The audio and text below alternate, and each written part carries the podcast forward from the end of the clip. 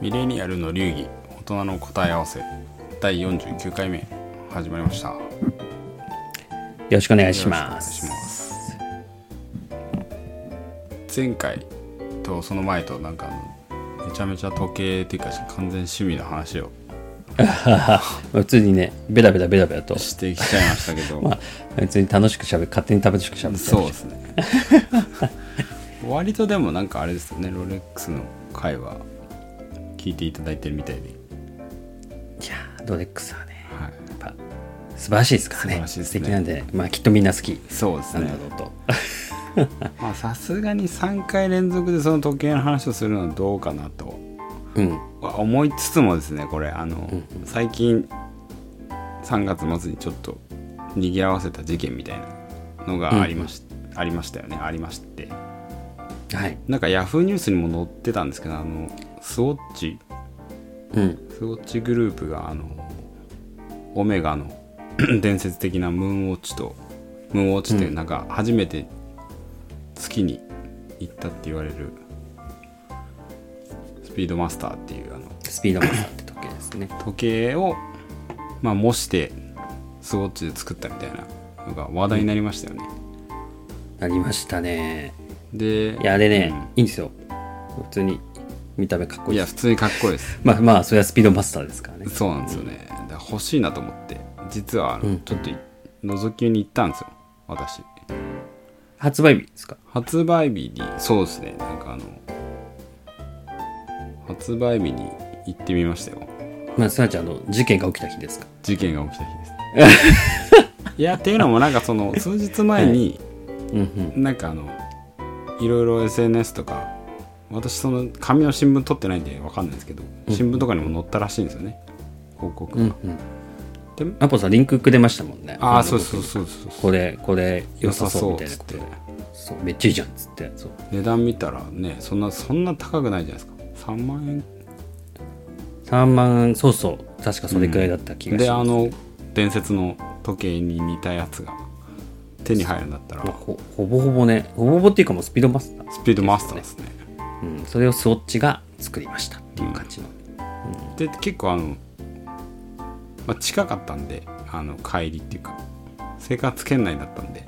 うん、うんうんうん発売日の前に行ったらその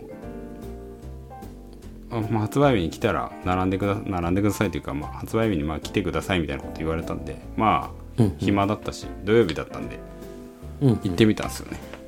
そしたらもう大変なことになってましたねあの現場に現場に行っちゃったんですけどヤフーニュースに載った現乗場っちゃにったんですけど、はいまあ、私はニュースに載ってないけどま あいやこんなに問題になるのかっていうぐらいの行列で、うんまあ、そんな長くは並びたくなかったんでそんなに 朝から行ってないですけど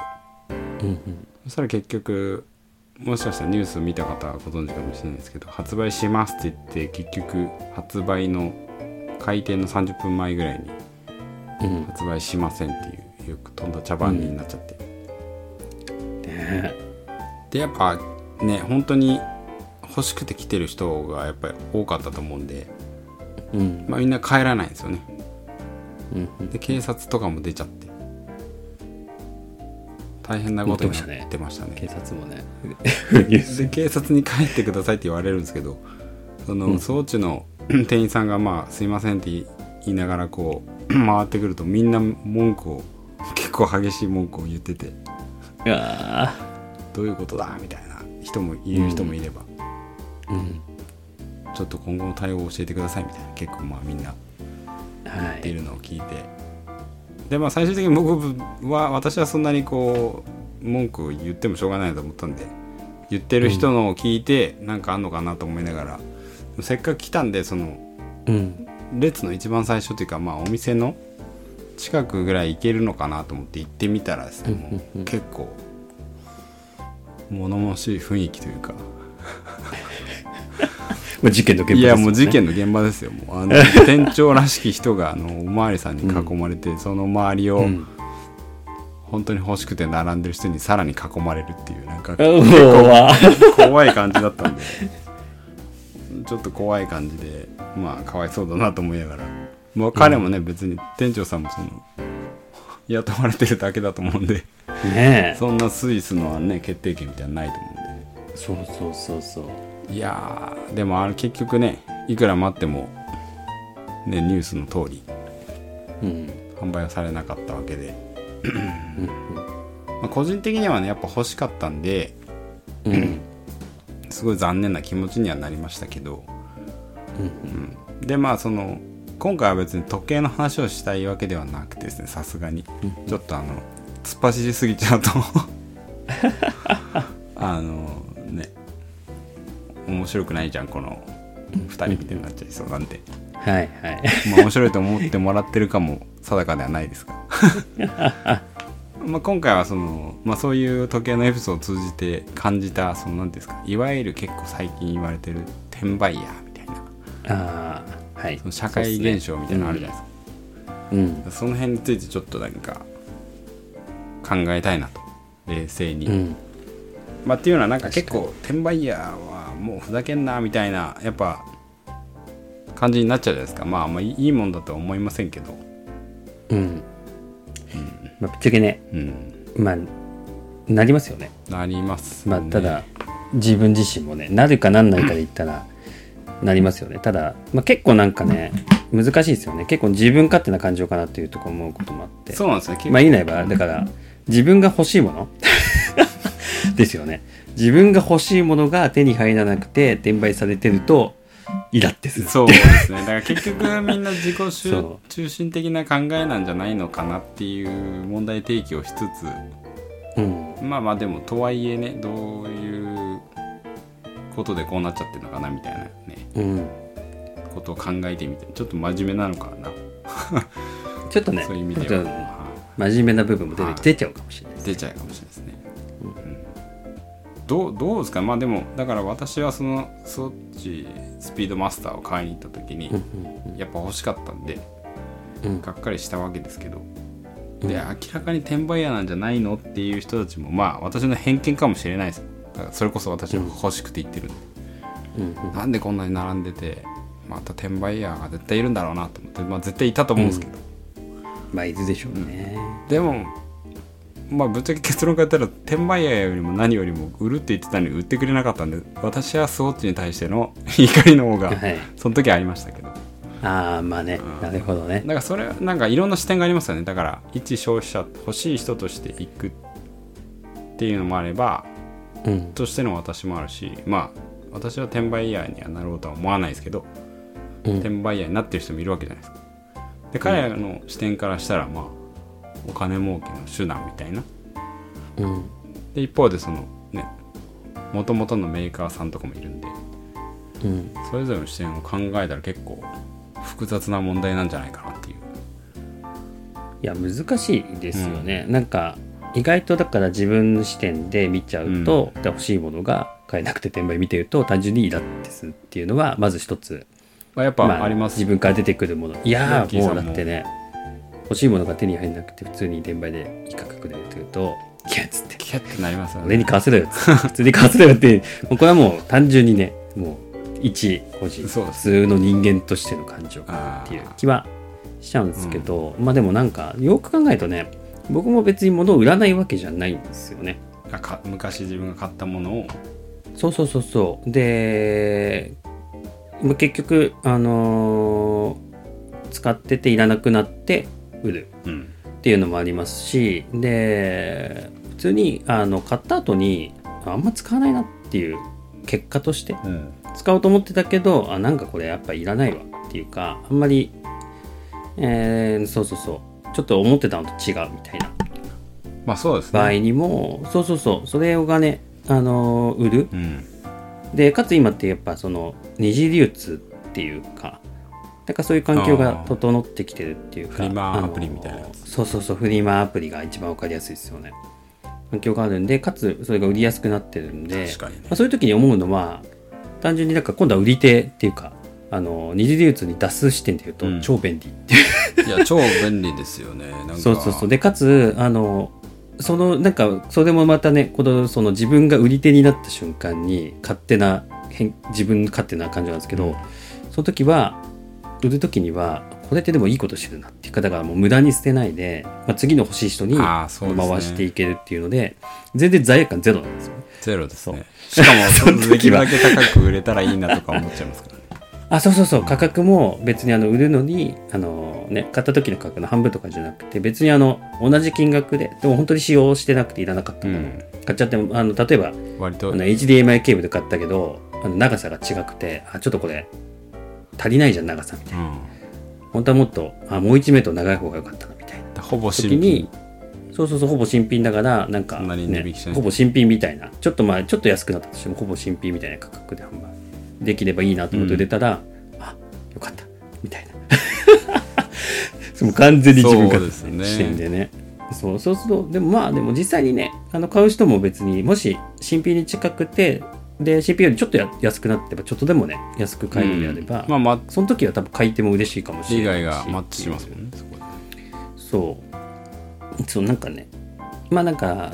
そうっていうところを見るとね、うんまあなんかまず二次流通っていう転売っていう言い方しないで単純にあの持ってるものを、買ったものをあのもう一回次にそうですねあの譲る売っていくっていうこの世界だけはねまあ、まあそこは否定できないっていうかそうですね逆に言うとこれはなんか素悪で晴はならいでしすいねむしろ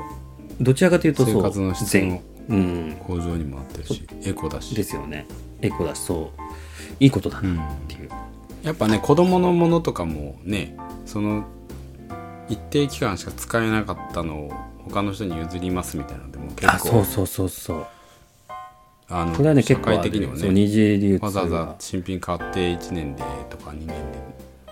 あそうなんですよ、僕だからそのものによってはそのなんだろう二次流通で買うこともするんですけどでそういう時もあの何そういう新品で買う必要がないものがあの、まあ、自分がね納得する価格で出てたりすると、ラッキーっつってありがとうみたいな感じで、まあ、二次流通の世界素晴らしいねっていう素晴らしいですよねそこだけのね、見せで見るとね、誰かが買ったものをもう一回売るっていう世界、そこ、そういう視点だけ捉えると、全然ねう、ん全然悪では変わないるです世界、そう、そこだけはね、そこに切り取るとね、とは思うんですよね。だから、そう、そう難しいすると難しいですよね、その結局じゃあ結果的に高く売れちゃうやつあるじゃないですかなんか私もそのフリマアプリとかうで、ん、うん、まあ子供の時に買ったおもちゃとかまあなんかもう実はいはいはいは家いちょっと整理しなさいよっていう親にやっぱりみんな言われると思うんですけど、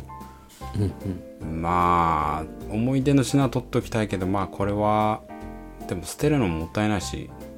うん、試しに出してみるかって出したんですけどめっちゃ高く売れたんですよ ね当時の定価の10倍ぐらいで売れたものとかもあってすごっうん、それってなんか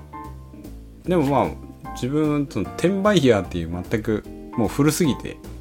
うん、転売ヤーっていう意識もないし、うんまあ、欲しいって言ってくれる人がいるんだったらむしろ僕の、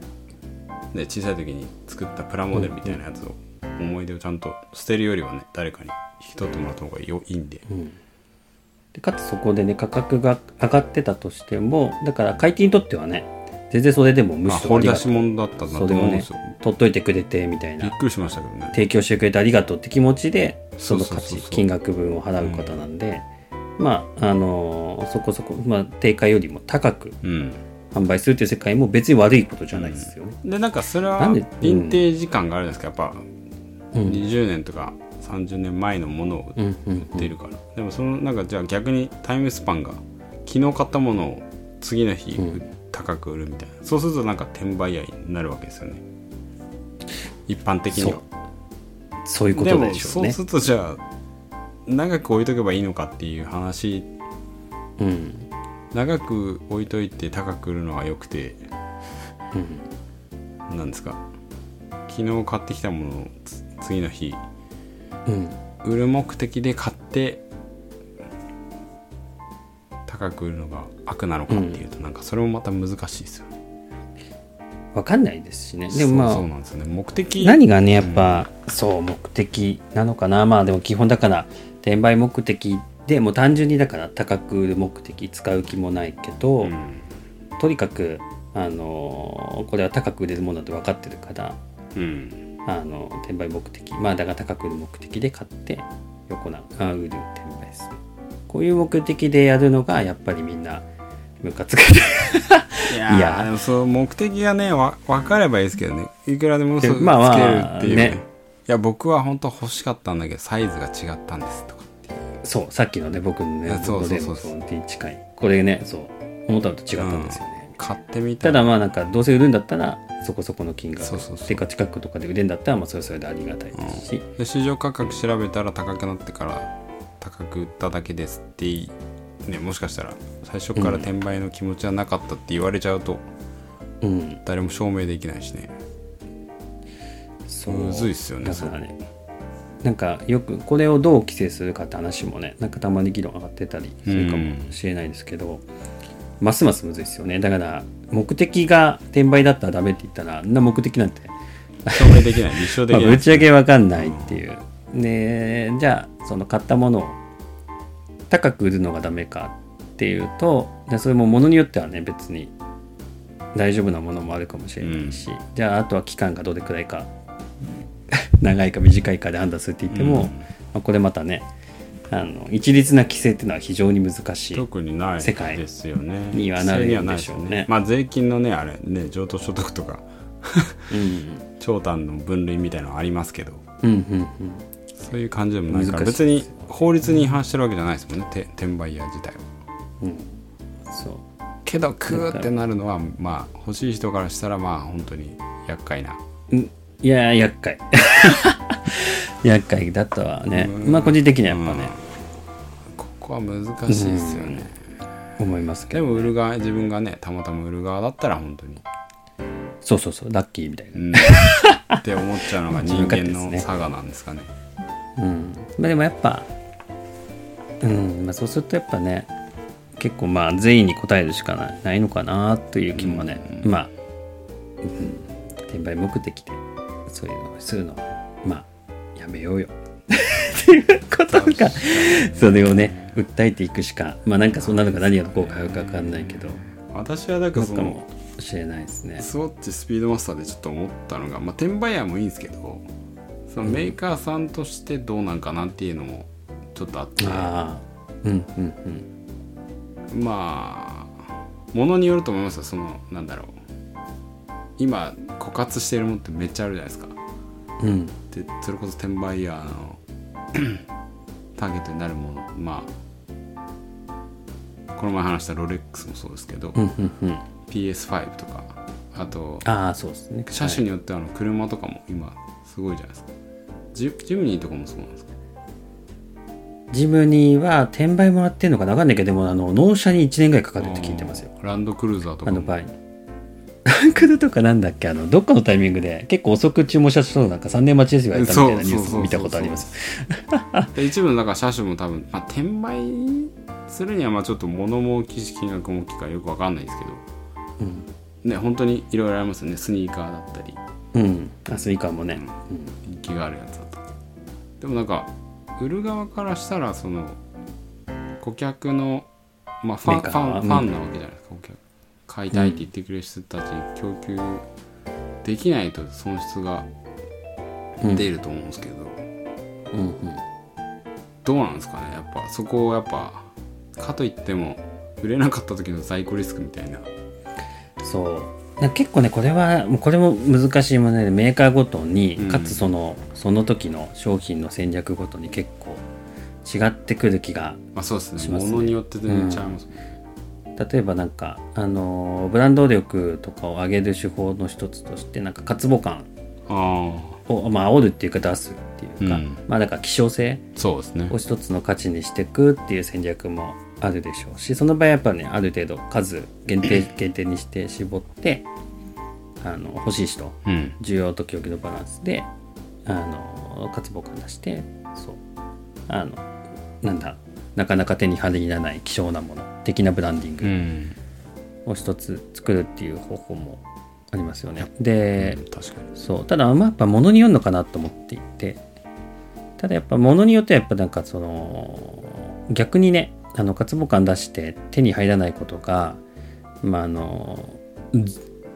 あのなんで愛おしさがこの憎悪に変わる可能性もあ普まあ、通今にファンファンがってうんそうそうそうファンが離れてっちゃうっていう可能性もあるのでメーカーはだから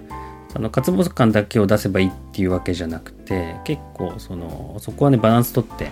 考えてるんじゃないかなっていうふうに僕もちょっとねメーカー系で与えてることもあるんでうん思ったりしますね、そうやっぱねあの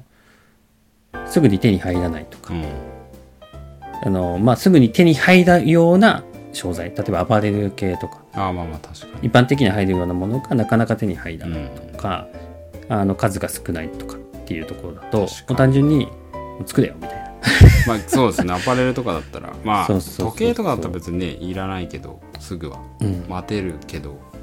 うん、アパレルだったら今今夏なのにみたいな半年後ですそうとそうか言われてもね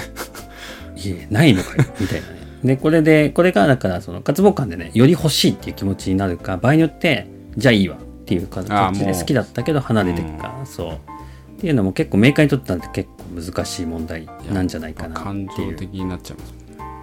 すもんねうん、だからなんかメーカー側からの視点でもねちょっとあの転売ヤーに対応するために結構たくさん作ってみんなに届くようにするっていうのも結構いろんな視点で考えると一概にね戦た略だとして作ればいいいってもんでもないっていうこともんでですもねね、まあ、もう一つはだから作ったのに あのなんかいやもう渇望感出されてもいっぱい作るんですって言ったのに全然人気出なくて 全く出ねえじゃんみたいな在庫だけが逆にね全然在庫リスクで死ぬみたいなまあいろいろなんかいろんな要素がね多分確かにねそう多そう分、まあ、頭悩ましてるとは思いますけど。確かにそれで作りすぎちゃったらねまた支払いだけ が仕入れの支払いだけが出ちゃうからやべえっつってキャッシュフローのそうそうそう問題も出ますからねそう、なんか、うん、そう。見極めは難しい ですよね確かにそういろんなね、視点が少。なければ文句が出多くすぎたらキャッシュが出うん。そこは難しいですよね確かどれくらい作に、るかね問題も業難しいし種によっては受注生産できるけど全部がそうでもないしっていうそうそうそうそう。程度までってね。なんかでも昔はなんかあれですよねなんか限定販売に弱いじゃないですかまあ割となんか日本人って限定販売に限定商品ですって言われると買っちゃうみたいなうでん。昔はなんかその限定販売ですって言われてこれがもう最後に1個ですって言われたら買っちゃおうかなみたいなうんうん。で今も多分変わんないんですけど今って買う前後とか買った後にこのこれその今限定販売って言われているものがの価格が分かっちゃうっていうのがまたなんかこうまあ悪くはないんでしょうけどなんかそれもなんかあんのかなってちょっと今話しながら思ったんですよねうんうん。昔だったらその限定販売ですって言われて服とか靴とかわかんない時計でも、これ俺好きかなっていう基準で考えてたと思うんですよでそれにさらにこう、マーケットプライスの基準が今すぐ手に入ってしまうっていう、確かに。検索すればね、即いくらで売れてるかっていう。でその中で変な、自分の中でその悪い転売屋じゃないけど転売のこの悪いアポロが出てきちゃうわけじゃないですか多分まあアポロっていうかみんあなあ、のこれ中価で値が。あ結構この、こ高ういいうや価値つがあるのなかっんていだうみねたい。なじゃあ買おうかなみたいな、うんうん。なんかそれはなんかこう自分も含めてですけど良くないなっていうなんていうんですかそのうん結局買う時って自分の価値に照らし合わせて買った方がいい気がするんですよねわかる、そうみんながねそういう視点だとやっぱ売り物をねあの売りやすくなってる環境とかっていうのとまあだから利益をねすぐ出せるっていう投機っていう言葉が、ああそうですねね、ちょくちょく聞くられるようになりましたけど投機が投機投機的なねことがしやすくなったっていうのも一つまああるんでしょうね、すぐに何かしらの価格を調べてそうですねくれ登記を値を見れるようにするかしないかの情報が溢れすぎちゃったんでしょうねそのうんそれによって多分転売ヤーが増えうん転売ヤーにならなくてもその自分の中のなんかこうちょっとなんていうんですか、まあ、下心が出てくる、うんみんなにそうねだけどまあシャレオツの人生するんだったら本当に自分が欲しいのかっていう自分にとって価値があるのかっていうのを見極め、そのうんなんていうんですかマーケット価格情報に惑わされずにっていううんのが必要いやなすのごかいっていういやーめっちゃいいこと言いましたね本当ねいやその通りだと思いますねそうじゃないとなんか結構負の感情がねいろいろ支配されちゃう感じそうでなんですよなんかシャレオツに生きるのと、なんかうまいこと生きるのにやっぱ周りにとらわれないっていうのうはん結構僕の中では命題になっていすてうんそうまあなんか自分の中の価値観に従ってやっていけば、まあ、大体幸せになれうる、ん そうっすよまあなんねかねこの視点をね持っていけばいいんじゃないかなっていうのはね思いますねただやっぱそれはねあのもし自分がそう思ってた人みんながそう思うわけじゃないんでね結局そうそうそうなんですよね社会に生きる上ではね、うそう自分はそう思ってたとしてもねまあいやそうじゃないか結局あの欲しいものが手に入んないっていうそうなんですよねやっ 結論にはやっねかみとかそういうムカつくみたいな感情がね、出てきちゃったりするのでまあでそうまあだからその難しいですねそうですねだから便利になった分そこのねあの情報価格情報とかにだけ流されないようにっていうのが多分まあ肝なんでしょうね、ででどうしても欲しいやつはもうまあ頑張ってうんどうにかして手に入れるしかないんでしょうけどそう自分でね手に努力して朝早く行ってそ手うにです入れに行くかうんっていうのも含めてね、そうまあまあもうちょっとね時給の本当に欲しい人とのマッチングがねうまくできるようななんか仕組みが出たら結構実は、そうですねなんかねまあ結局はねそれが一番二流通の世界は大事だと思うんですけど、ねまあもちろんやっぱ一次流通の段階ではやっぱねなるべくうん欲しい人が買えるっていうのが、やっぱり一番いいとは思うんですよね、うんその投機的なところって、まあ、投機って僕があんま好きじゃないのはやっぱ投機の段階ってあの金額ね利利あの利益うんで多分差分で利ザヤ出ますけど、その利益に対してね何の付加価値がついたのかがね分かんない、うんまあ言うなら僕は勝手に付加価値はついてないと思ってるんですけど、うんなんかねそのがねあんま好きな世界じゃないんですよね僕はね。やっぱそれなりのなんか利益が出てんだったらまあなんかお金をいただくんだったら価値を提供しろまあ労働だったり価値を提供しろっていうのがなんかまああるべき世界かなっていう気がまあ基本的にはしてるんでそう投機っていうのはうんあの得られた利益に対してね何の付加価値も出てないっていうのはなんかちょっとねなんか違うなっていうのはねまあこれはなんていうんですかねあの正しいか悪いかじゃなくて自分の価値観の世界の話まあなんですけそうどですねそう確かに手がつんで、まあ、一流通はなるべく欲しい人が取れて、まあ、二流通はどちらかというとね、まあ、エコであったりとか、あのそう本当に欲しあのまあむねあのいらない人欲しい人がきちんとマッチングしていてそうそうそうヴそうィンテージとかだったあらのそれが、掘り出し物とうかにん、もそう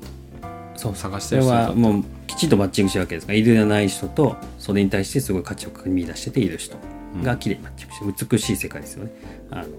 うんきちんといいろんなものがあってそういう意味でリリュウツは二次流通の世界で素晴らしい世界だ、そうっていうのは理想はね